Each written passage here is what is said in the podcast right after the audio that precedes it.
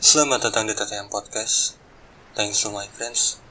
Balik lagi sama gue Rama Cungking Ini adalah episode tanggal 12 Oktober 2020 Dan tepat tanggal 11 Oktober tahun lalu TTM Podcast memulai perjalanannya Untuk pertama kali di platform podcast lewat Anchor. Jadi di episode kali ini gue pengen ngebahas jelas balik perjalanan TTM Podcast. Menurut gue ini sesuatu hal yang luar biasa karena gue cukup tidak menyangka kalau TTM Podcast bisa berjalan sejauh ini. Karena kalau ingat ke belakang trigger awalnya gue itu bikin konten karena gue dengerin kontennya Adriano Colby. Pada waktu itu tahun 2016 gue dengerin podcast awal minggu. Dan gue memang ada niat bikin konten di YouTube. Gue masih bingung saya itu bikin konten apa sampai akhirnya gue mulai nemu nih karena gue seneng ngobrol akhirnya gue kepikiran bikin podcast. Tapi saat itu juga gue belum langsung mengerjakan gitu. Gue baru bikin email podcastnya aja itu di bulan Januari awal tahun kemarin 2019 gue bikin email gue desain logo gue pikirin nama podcastnya dan gue juga konsep podcastnya mau seperti apa. Dan lagi-lagi saat itu gue belum mengerjakan langsung podcastnya sampai akhirnya ketemu sama temen gue namanya Ilham. Gue dikenalin sama Ilham sama Anchor aplikasi Anchor dan platform podcast lainnya. Trigger dari Ilham adalah udah mulai dulu aja. Gak usah bikin di YouTube bikin aja di platform podcast yang memang sudah disediakan sama Anchor gitu. Yang udah terhubung sama Anchor. Jadi ya udah gue saat itu bikin dan muncullah episode perdana tanggal 11 Oktober tahun lalu gitu Selain Ilham, banyak orang-orang yang udah terlibat secara langsung maupun tidak langsung di TTM Podcast.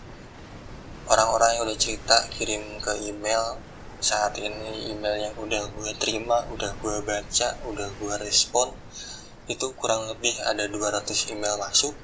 Sebagian juga ada yang cerita lewat DM, ada juga lewat personal chat, bahkan beberapa orang dari mereka cerita secara langsung telepon ke gue Salah satunya adalah cerita dari Bayuke. Gue menjadikan ceritanya dia sebuah episode, judul episodenya adalah Pengen Anak Malah Sakit. Buat gue itu adalah episode yang bikin gue kaget dengan ceritanya. Karena gue nggak nyangka Bayuke bisa mengalami hal seperti itu. Di usia 10 tahun ngalamin hal yang namanya kekerasan seksual sama kakak tirinya sendiri. Nah buat teman-teman, buat lu semua kalau misalkan pengen tahu cerita lengkapnya kayak gimana, dengerin aja episode pengen enak malah sakit. Gue cukup yakin lu bisa banyak belajar dari cerita itu. Dan selain Bayuke di awal-awal itu ada satu orang yang gue awalnya nggak kenal sama sekali. Dia ngerespon podcast gue dia mulai komunikasi sama gue namanya Irfan. Bahkan sampai saat ini dia masih support gue belakangan ini dia sering ngajakin ketemu ngajakin ngobrol. Bahkan belakangan ini jadi dia sering ngirimin rokok ke gue rokok kita sama dan jumlahnya itu enggak sedikit. Sekali ngirim tuh dia kadang-kadang ngirim satu slot. Cukup lah buat gue untuk lumayan gitu loh mengurangi budget rokok gue gitu. Jadi thank you buat Irfan udah support sampai segitunya. Udah mendukung TTM Podcast. Selain Irfan ada teman-teman podcast yang lain tentunya. Ada Bayunita uh, ada juga Demas pada Rojali Mbak Intan yang kemarin kontennya gue upload di Instagram. Terus lagi ada Mbak Ida ada adik gue sendiri Ogi dengan konten-konten yang menurut gue sensitif pembahasannya kalau sama dia. Terus gue juga pernah ngobrol sama Alifah ngebahas sisi lain posesif. Terus ada inisial MC yang ngasih suaranya untuk konten di intuisi berjudul kita dan masih banyak orang-orang lainnya. Jadi thank you buat orang-orang yang udah support TTM Podcast sampai sejauh ini. Dan selain beberapa episode yang udah gue sebutin di awal ada episode-episode yang menurut gue itu uh, sangat berkesan buat gue pribadi.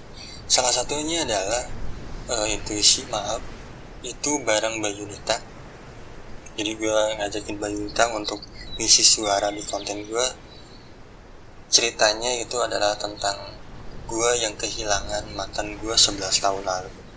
Itu real story 11 tahun lalu gue kecelakaan bareng mantan gue dan di hari itu juga mantan gue meninggal. Ketika gue tahu ketika dia meninggal tuh gue bener-bener sekehilangan itu. Gue kasih apa ya kasih lihat perasaan gue dengan episode maaf ini gitu ya. Dan gue tidak menyangka bahwa saat proses pembuatan episode ini tuh gue masih sesedih itu gue masih nangis ketika ingat semuanya. Mungkin karena kejadiannya bener-bener terikat langsung sama gue gitu karena dia kecelakaan bareng sama gue makanya gue akhirnya sesedih itu. Jadi menurut gue itu adalah episode yang paling emosional. Thank you Mbak Yulita udah mau mengisi suara di salah satu episode TTM Podcast dan episode-episode yang lainnya menurut gue berkesan adalah bersyukur orang tua bercerai. Episode ini yang pengen gue kasih lihat adalah sudut pandang gue yang udah berubah tentang orang tua gue yang bercerai.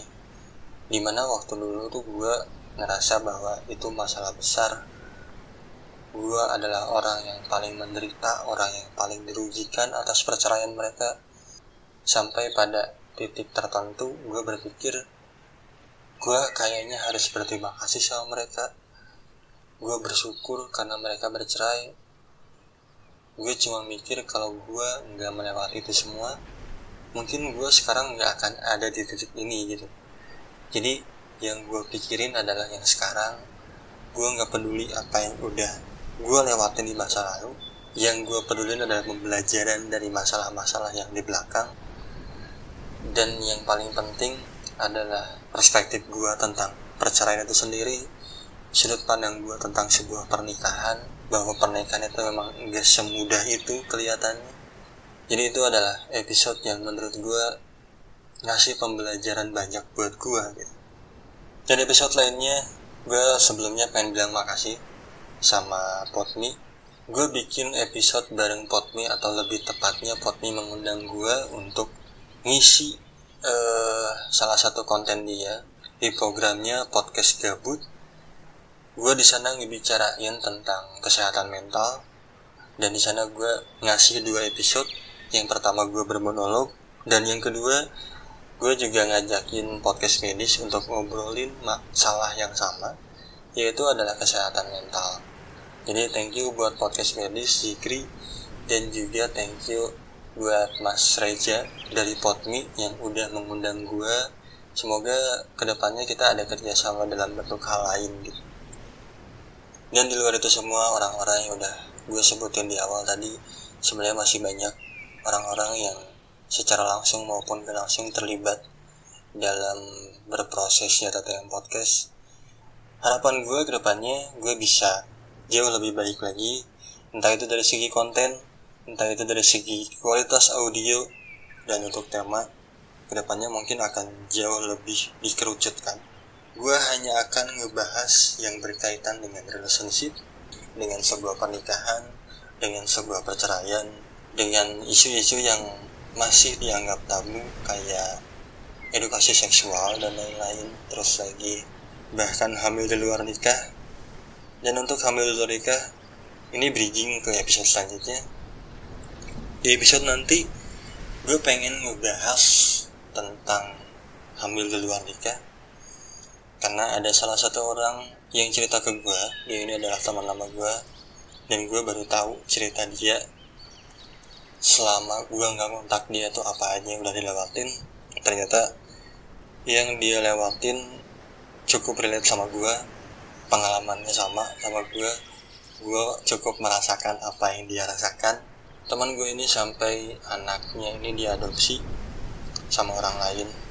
Karena yang gue lihat adalah teman gue khawatir dan sangat takut tidak siap menerima caci maki dari orang-orang sekitar. Dan sekarang dia udah punya anak lagi dia ngurus sendiri walaupun tanpa bapaknya. Gue tidak mau melihat ini sebuah kesalahan yang dia ulangi. Gue yang gue pengen angkat adalah tentang apa ya sudut pandang orang ngelihat hal-hal kayak gini gitu. Karena ada satu hal yang menurut gue sangat menarik ketika di luar sana banyak anak-anak yang terlantar banyak anak-anak yang dibuang disimpan di panti asuhan. Menurut gue apa yang orang tuanya lakuin itu karena masyarakatnya sendiri.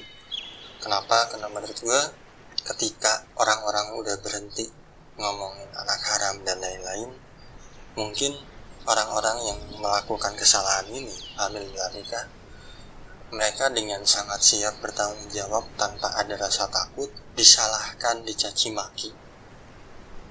Mereka membuang anaknya menurut gue karena mereka terlalu takut mereka nggak siap dihadapkan dengan situasi di mana masyarakat menghujat keadaan tersebut. Itu yang pengen gue angkat dan mudah-mudahan untuk episode yang barusan gue bahas orangnya bersedia datang ngobrol sama gue karena gue bener-bener pengen dengerin cerita lebih detail lebih lengkapnya dari orangnya langsung dan gue juga pengen sharing ke kalian semua tentang cerita cewek yang usianya masih 21 tahun sekarang. So untuk episode kali ini mungkin gue cukupkan sekian. Kalau misalkan teman-teman pengen cerita pengen sharing pengalaman kalian tentang hal apa pun. Lu pengen ngobrol sama gue lu bisa kirim email ke tatrimpodcast.story@gmail.com lo juga bisa kontak ke gue kontak gue ada di Instagram. Lo bebas telepon gue jam berapapun. Lo mau telepon berapa jam pun ya nggak masalah selama memang gue bisa mendengarkan cerita kalian. Gue pengen ngajakin lo e, berdamai dalam bentuk cerita. Karena ketika lo sudah berani cerita lo berdamai dengan diri lo sendiri dengan masalah lo Menurut gue itu adalah sebuah kunci, salah satu faktor di mana lu sekarang bisa bahagia ketika lu sudah berdamai dengan masa lalu. Karena menurut gue, ketika lu belum bisa berdamai dengan apa yang udah pernah lu lewatin, lu belum bisa memaafkan apa yang sudah terjadi, kayaknya akan sangat sulit lu bisa tersenyum lebar, lu bisa bahagia tanpa mengingat hal itu gitu. Karena gue yakin ketika lo ingat itu, lo belum bisa memaafkan keadaan itu gak nyaman rasanya. Dan seperti biasa terakhir dari gue bahagia sendiri buat apa? Resah sendiri itu kan gak nyaman. Gue Rama Cungkring pamit undur diri